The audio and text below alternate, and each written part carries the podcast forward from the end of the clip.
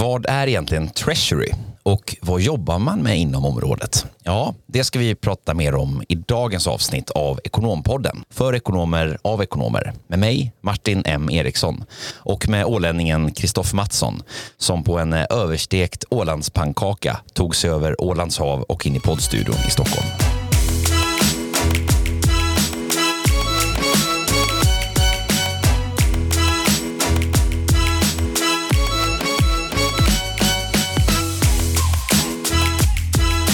Och innan jag redogör för om en Ålandspannkaka är gjord på mannagryn eller risgryn, vilket är väldigt omtalat, så vill vi först och främst passa på att hälsa alla nya följare och lyssnare välkomna och presentera mig själv då för de som är nya till podden och lyssnar. Så det är jag som är ålänningen då, Kristoffer Mattsson. Och jag som är göteborgaren, Martin Eriksson. Och utöver podden så jobbar både jag och Kristoffer till vardags på Talents of Sweden där vi hjälper företag med rekrytering och konsultlösningar nischat inom ekonomi. Ja, men det stämmer, och jag har en ganska enkel ambition om att försöka skapa och utveckla hållbara och framtidssäkrade ekonomifunktioner. Men nog om det, vad har vi grejat med sen sist? Ja, jag har ju slått lyssnarrekord igen, Kristoffer. Och ni som lyssnar ska verkligen ha en eloge för att vi växer så här snabbt som vi gör. Här sitter vi och skryter igen om våra lyssnare. Ja, vi älskar ju er. Verkligen. Det gör vi, och vi lovar också att det här inte ska bli en sån där kommersiell jingelpodd när man får sitta 15 minuter och lyssna på reklaminslag innan vi kommer till det viktiga vi ska prata om. Nej, eller hur? Precis, man behöver bara lyssna på dig, Kristoffer, i 3 minuter. Exakt, och hur är det du gör för pannkakor och Ålandsflaggor och annat. Vi har nu över 30 000 lyssningar och ökar för varje avsnitt.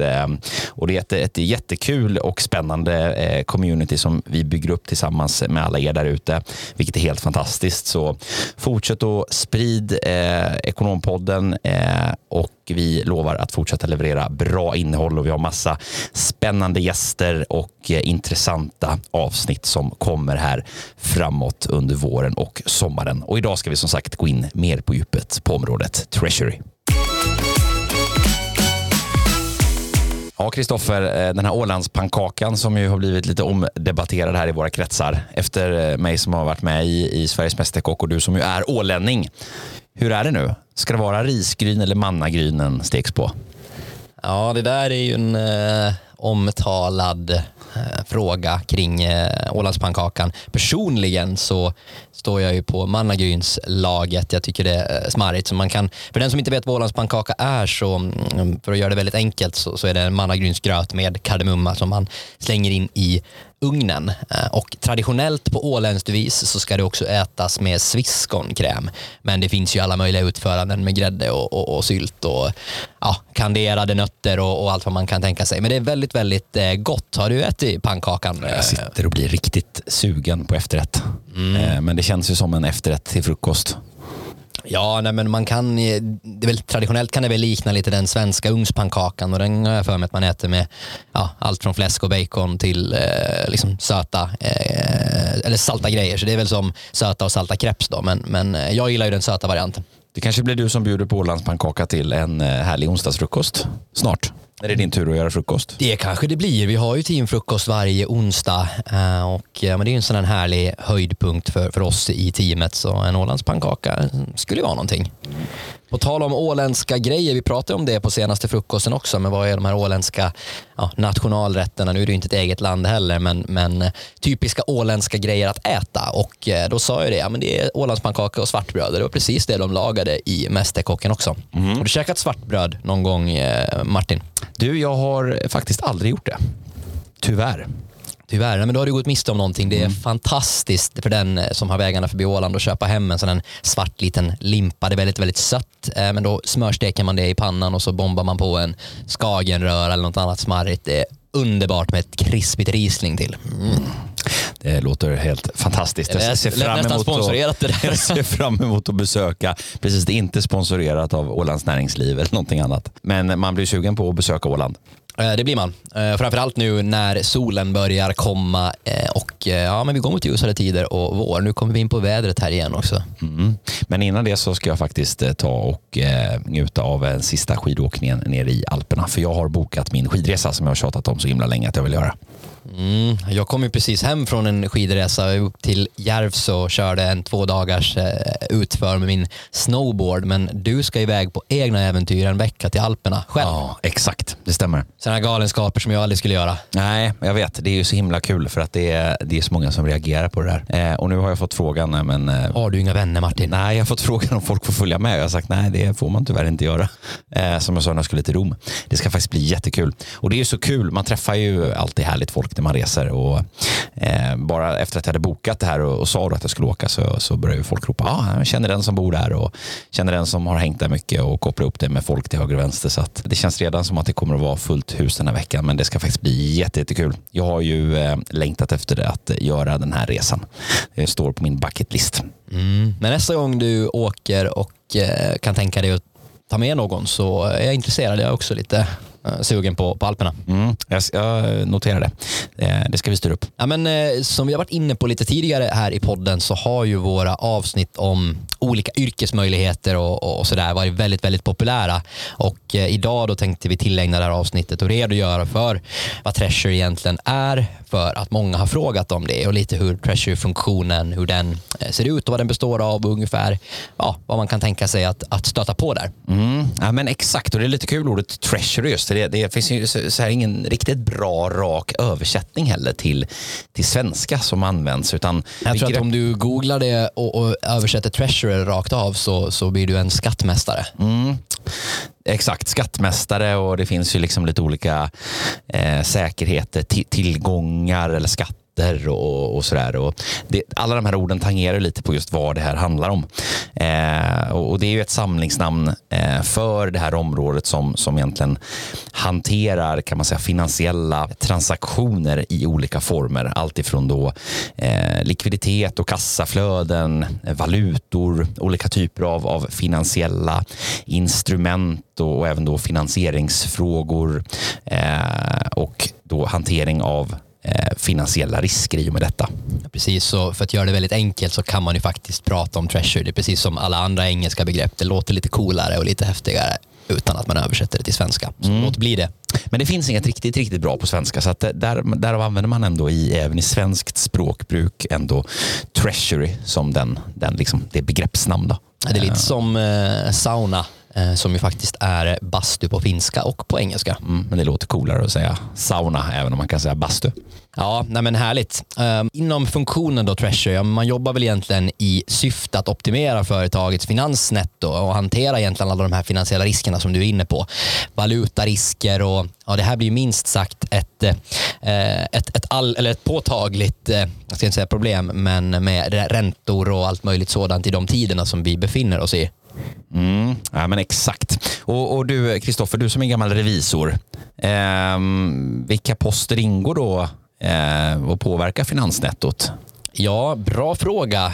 Och för att göra det väldigt enkelt så skulle man kunna säga att det är de finansiella posterna i resultaträkningen. Och vilka är det då? Ja, men det är ränteintäkter, räntekostnader, valutakursdifferenser på de finansiella posterna. Och resultat till exempel från försäljning av finansiella instrument eller andelar i dotterbolag och liknande. Och även då jag tänker kostnader kan det väl vara också kopplat till avgifter eller kostnader kopplat till den finansiella verksamheten. Alltså till exempel om man hedgar eller försäkrar sig mot en specifik valutarisk eller liknande, så är det ju en typ av sådan post som hamnar på under finansiell. Helt riktigt. Var hittar vi Treasure-funktionen då, Martin? Och det här ser ju väldigt, väldigt olika ut i olika organisationer naturligtvis. Jag menar, likviditet och cashflow är ord som man ofta slänger sig med här, och det är någonting som är viktigt i alla organisationer, men det är kanske mer viktigt och vitalt i somliga. Ja, men den tillhör funktionen, kan man väl säga, eller funktionen eller processen, eller hur man nu ska uttrycka det. Vi ska komma in lite på det alldeles strax.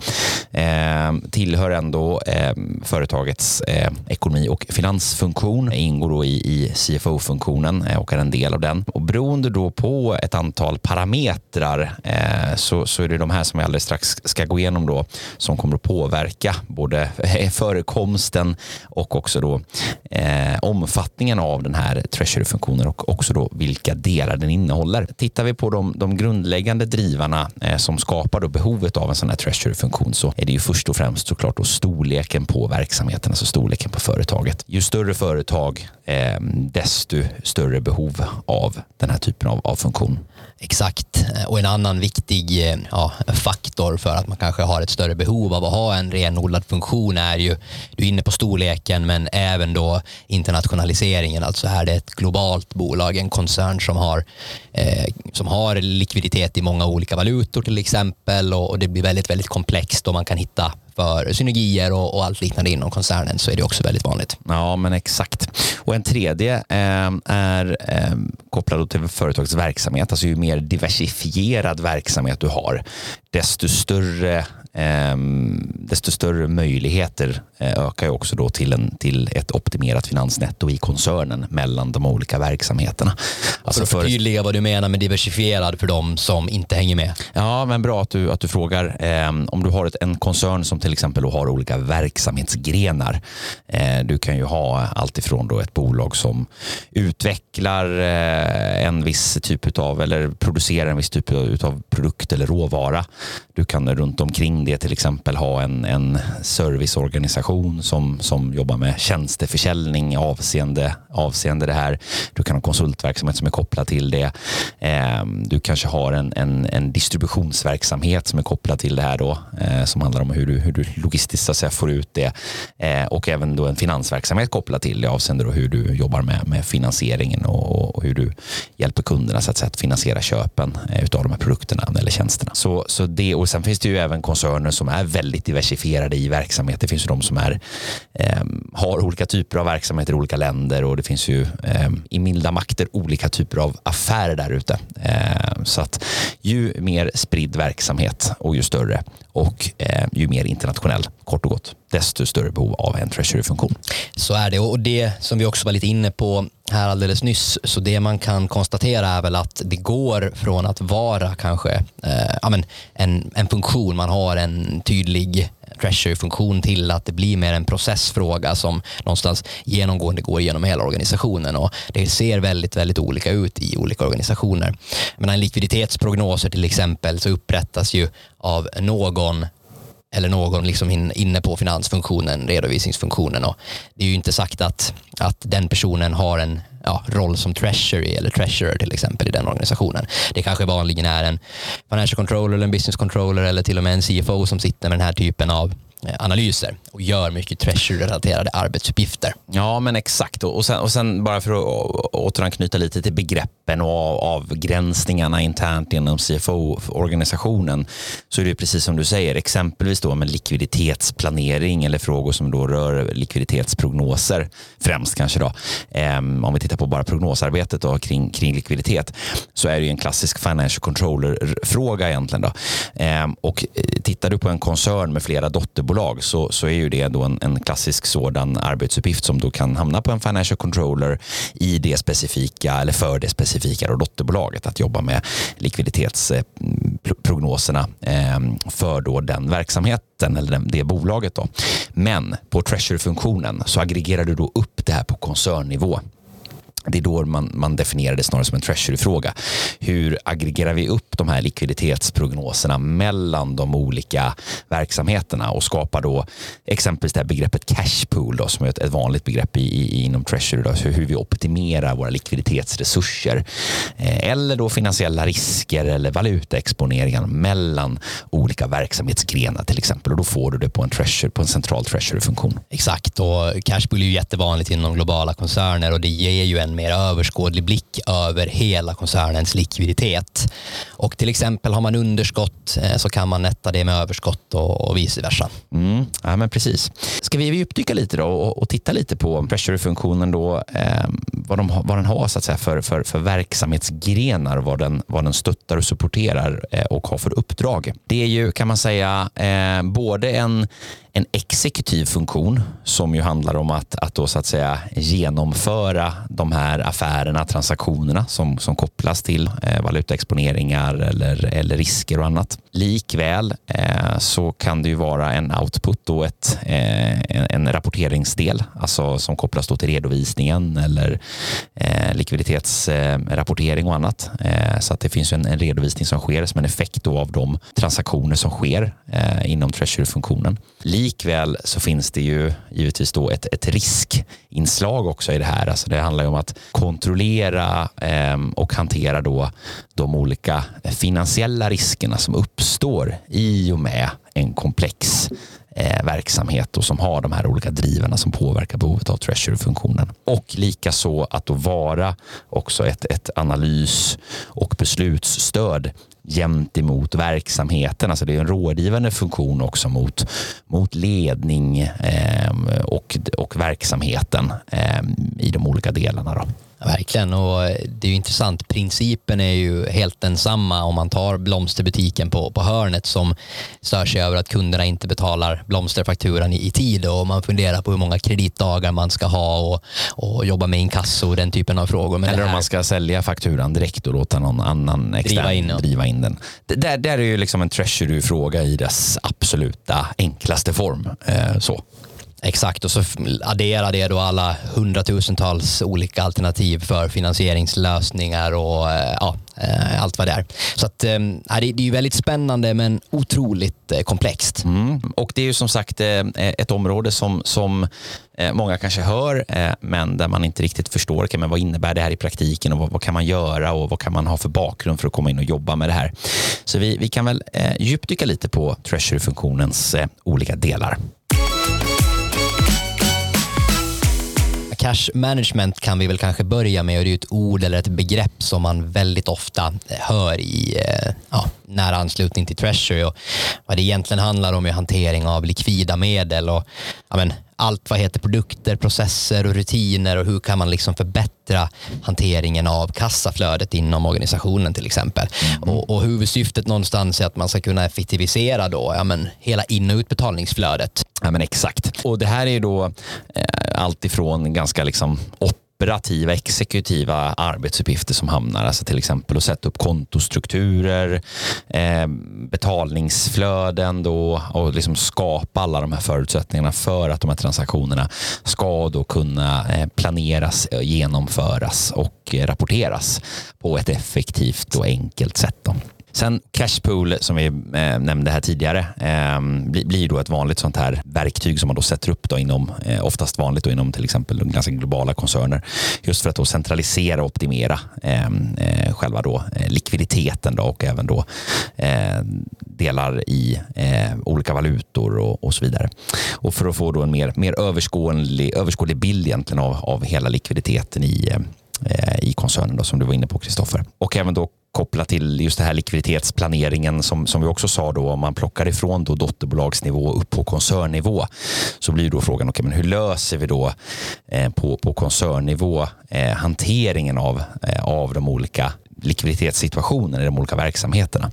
På ett ställe kanske vi behöver mer finansiering, på ett annat ställe har vi överlikviditet och hur hanterar vi då de här kopplat också till tankar om valutarisker och annat. Och det här är ju intressant också just med likviditetsplanering och upplåning mellan koncern eller bolag inom koncernen, och då har vi ju liksom en sak vad gäller likviditet, alltså faktiska pengar på kontot. Sen har vi en annan aspekt, det redovisningstekniska och vad man får göra inom liksom lagbegränsningen när man pratar redovisning och vad som är okej, när är koncernbidragsrätt och när är det inte det.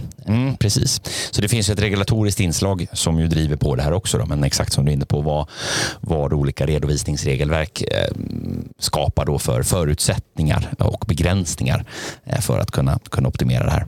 Och när vi är inne på det här så blir ju just begreppet finansiella instrument någonting som då dyker upp emellan varven också. Och bara för att klargöra lite väldigt enkelt vad man då menar med det inom treasury-funktionen så handlar det ju om till exempel då hur man, alltså vi börjar med definitionen av ett finansiellt instrument, och så kan man säga att det ju är då någon form av värdebevis som oftast då är avsett för någon form av handel på en finansiell marknad och inte då utgör till exempel en valuta. Men det kan ju vara exempelvis då obligationer i olika former, teckningsoptioner eller som emitteras, och även då derivatkontrakt och annat som kan avse till exempel då värdepapper, valutor och räntor och sådär. Och nu blir det ju väldigt finansiellt. IFRS 9 här. Ja, IFRS 9-regelverket. Nu blir det väldigt finansiellt tekniskt, men bara för att förenkla och förklara vad syftet med det här till exempel kan vara då inom en treasury-funktion, så kan det då handla om att till exempel då hedga sig, alltså försäkra sig mot en viss typ av marknadsexponering eller risk då. Exempelvis om vi sitter med väldigt tillfälligt stor exponering i en viss valuta och vi inte vill sitta med den valutarisken, då kan vi ju genom ett finansiellt instrument försäkra oss mot en viss valutarisk till exempel. Så därav blir hanteringen av finansiella instrument en jättecentral del i optimeringen av företagets finansnetto, för att det finns vissa typer av då finansiella positioner som man tar i verksamheten som man egentligen då kanske inte vill ta. Man vill inte ta de riskerna. Det är inte syftet med verksamheten, utan syftet med verksamheten är att vi ska producera stål och sälja och exportera det. Men vi är inte intresserade av att ta valutarisk i för mycket i en viss specifik valuta med en viss tidpunkt, och då kan man genom finansiella instrument till exempel då försäkra sig eller hantera de här riskerna. Exakt, och det kan man ju likna lite med när man är inne på sin egen Avanza eller Nordnet och ska investera i räntebärande papper eller aktierelaterade värdepapper eller vad den kan tänkas vara. Det är ju kanske icke-komplexa finansiella instrument om man kopplar det till organisationen med olika typer av risker. Och om du till exempel ska handla med derivat och annat på som privatperson, så behöver du alltid ställa, då får du massa kontrollfrågor om vad du kan om ETF:er och annat, och det är ju lite samma sak här, att det är ju mer komplext och liksom, men möjliggör ju för en riskspridning inom organisationen. Mm, precis. Finansieringsfrågorna blir ju något annat som då också blir hanteras av treasury-funktionen. Till exempel då bolag som jobbar med lånefinansiering, alltså att man ställer ut då företagsobligationer i marknaden då. Det vill säga att företaget lånar pengar av den finansiella marknaden. Det kan vara privatpersoner eller företag som har överlikviditet och som då köper de här företagsobligationerna då mot en viss ränta. Och då är det hanteringen utställd av de här obligationerna som också är en sådan typ av flöde som ligger inom då treasury-funktionen.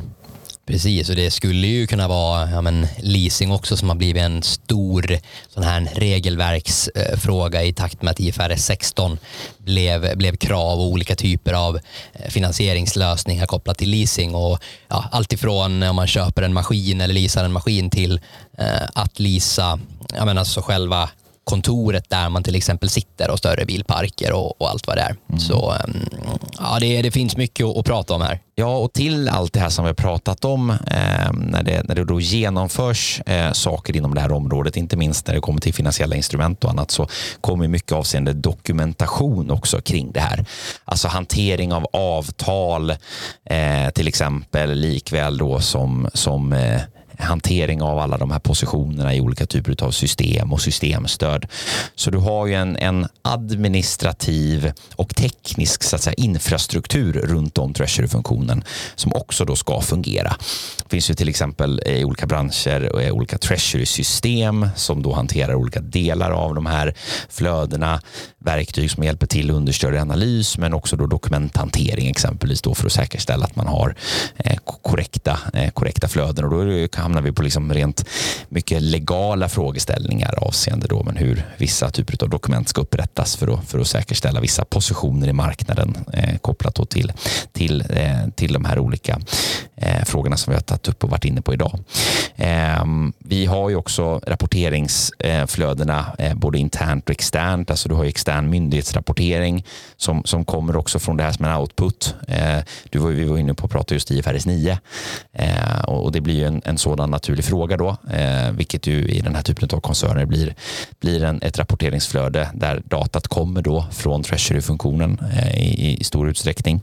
Och likväl då rapportering också internt då, till verksamheten, alltså till ledning och styrelse avseende och bolagets finansieringsfrågor, liksom också lite som vi tidigare var inne på, riskrapporter och annat som ju blir en naturlig del, kopplat också till följdeffekter av olika positioner som bolaget har i till exempel sitt cash management.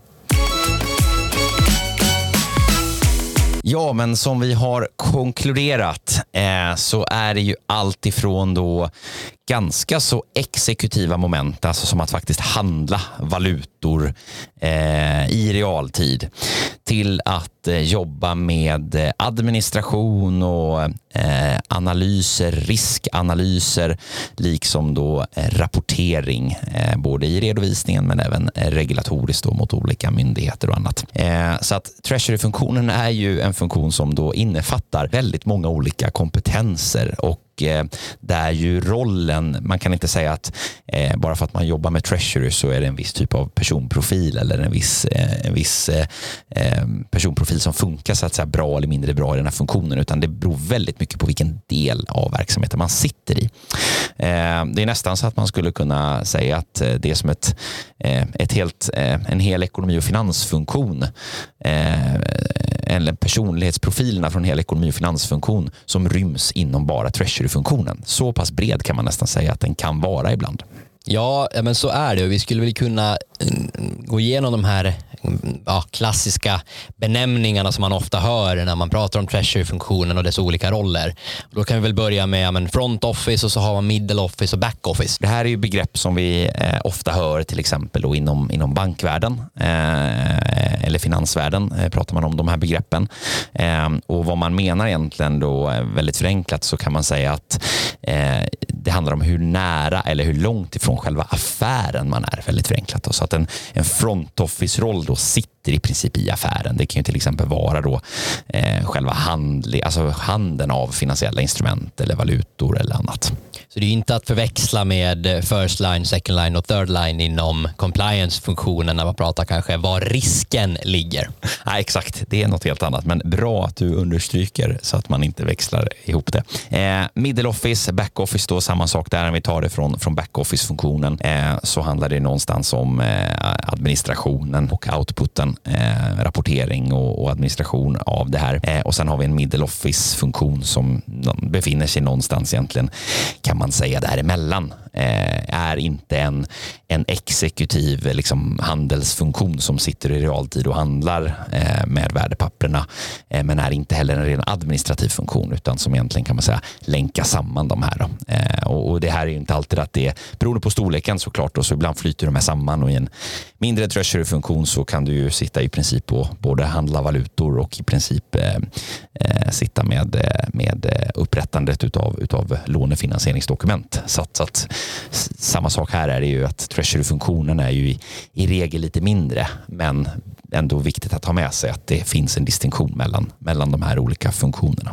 Ja, om man pratar bakgrunder och så, vad som är lämpligt och vad man kanske har för erfarenhet med sig in, så skiljer ju det här sig naturligtvis väldigt mycket beroende på vilken del av treasury-funktionen du ska sitta i och vilken typ av organisation det är. Men det är ju ganska vanligt att man kanske kommer från banken eller finansiella institut, har suttit liksom på vi handlar bordet, om man uttrycker det så, eller har ett finansiellt intresse, och det här med börsen och transaktioner och investeringar. Mm, precis, eller duktig på just valutor och räntor och olika typer av finansiella instrument och hur de funkar, och också då hur man kan så att säga göra beräkningar och kalkylera på olika typer av positioner i marknaden. Man kan också komma från andra hållet, alltså back-office-delen, administrativa bakgrunder, kanske också till exempel ofta från en finansiell verksamhet, alltså man har suttit med administration kring de här flödena. Man kan ha redovisningsbakgrund eller controller, oftast då kanske financial controller-bakgrund, där man har jobbat mer aktivt operationellt med likviditetsplanering, finansieringsfrågor och egentligen optimering då av ett företags balansräkning. Ja, och även i redovisning eller controlling inom en organisation som är ganska transaktionstung, där det är väldigt mycket redovisningstransaktioner, och du tycker om siffror och den typen av flöden. Mm, exakt. En annan kompetensprofil som ofta kan vara värdefull eller viktig är ju den rent analytiska sådana, och den handlar ju både om då ibland faktiskt rena affärsmöjligheter, alltså hur strukturerar vi vårt cash management på bästa sätt för att skapa kanske då konkurrensfördelar eller annat, likväl egentligen då som att förutspå rent finansiella risker, att jobba då med riskkontroll av sina finansiella risker. Då kan det vara ganska kvantitativt egentligen då, alltså att kunna räkna på det. Lika så kan man ju ha en affärsmässig bland bakgrund, det är kanske lite mindre vanligt, det är väl framförallt den då rent analytiska kompetensen som är viktig.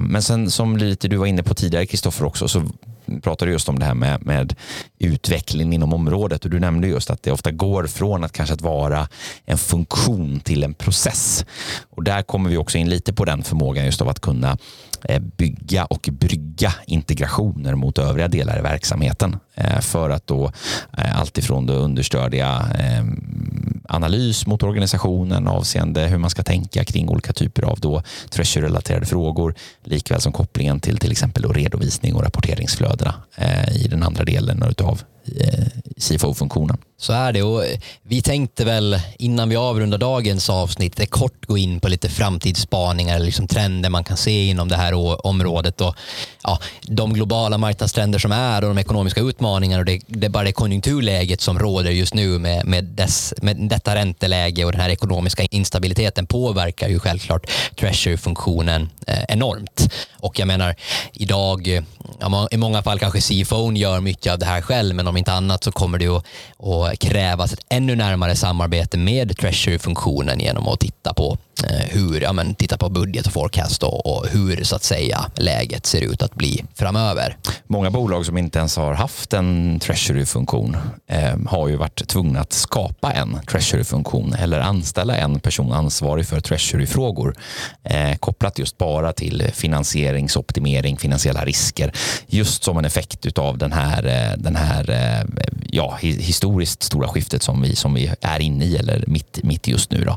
Men då hög inflation, ökade räntor och jätteinstabila valutakurser, och det är klart att det här kommer ju fortsatt påverka treasurers runt om i olika alla bolag. Vi har fortfarande en väldigt osäker ekonomisk framtid, och därav blir det ju av högsta prioritet då såklart att man får med sig man får med sig analys utav de här potentiella konsekvenserna då i sin verksamhets och likviditets och finansiella riskplanering egentligen då, så att CFO:ns bästa kompis blir ju någon som är riktigt, riktigt skillad på de här treasury-frågorna om man inte redan har en treasury-funktion. Så är det, och vi pratar ju om finansieringar och kapitalstrukturer och så tidigare här med Adam Bäckström, och då pratade vi ju en del om det här med liksom risken på eller riskbenägenheten vid investeringar, och det är också en annan sån aspekt att nu pratar vi om det ränteläget som är och den kanske ekonomiska instabilitet som råder, och det är ju lite samma sak på investeringssidan, att kapital alltid varit gratis och du har alltid fått cash att bedriva din affär vidare. Nu behöver du underbygga det på ett helt annat sätt, och det är klart att det också speglar över på treasury-funktionen och rollen i sin helhet. Mm, precis, eller alla som har jobbat i vår generation är vana vid att kapital alltid varit gratis. Sen de som har varit med lite längre vet att det inte alltid har varit så, men precis som du säger, det är ett skifte där många är ovana vid det. Andra trender som påverkar och framtidsspaningar framåt är också lite grann förändringar rent regulatoriskt. Här behöver vi ju kanske komma upp lite på en viss storlek på bolag för att det här ska bli intressanta trender. Men vi hade ju Mikael Sjögren här som vi intervjuade från Vasa Kredit i studion för ett antal avsnitt sedan, och där vi pratade bland annat just om Open Banking och då de förändringar regelverken avseende hur pass mycket information bankerna behöver släppa. Exakt, och det är ju intressant. Det är säkert många av er som har upptäckt att i er internetbank så har ni fått förfrågan om att kunna spegla engagemang även i andra banker, och det är klart att det här kommer att öppna upp både för möjligheter och risker för den som sitter och administrerar cashpoolen inom en koncern och liknande. Sen har vi ju även ja, men, nya smarta idéer.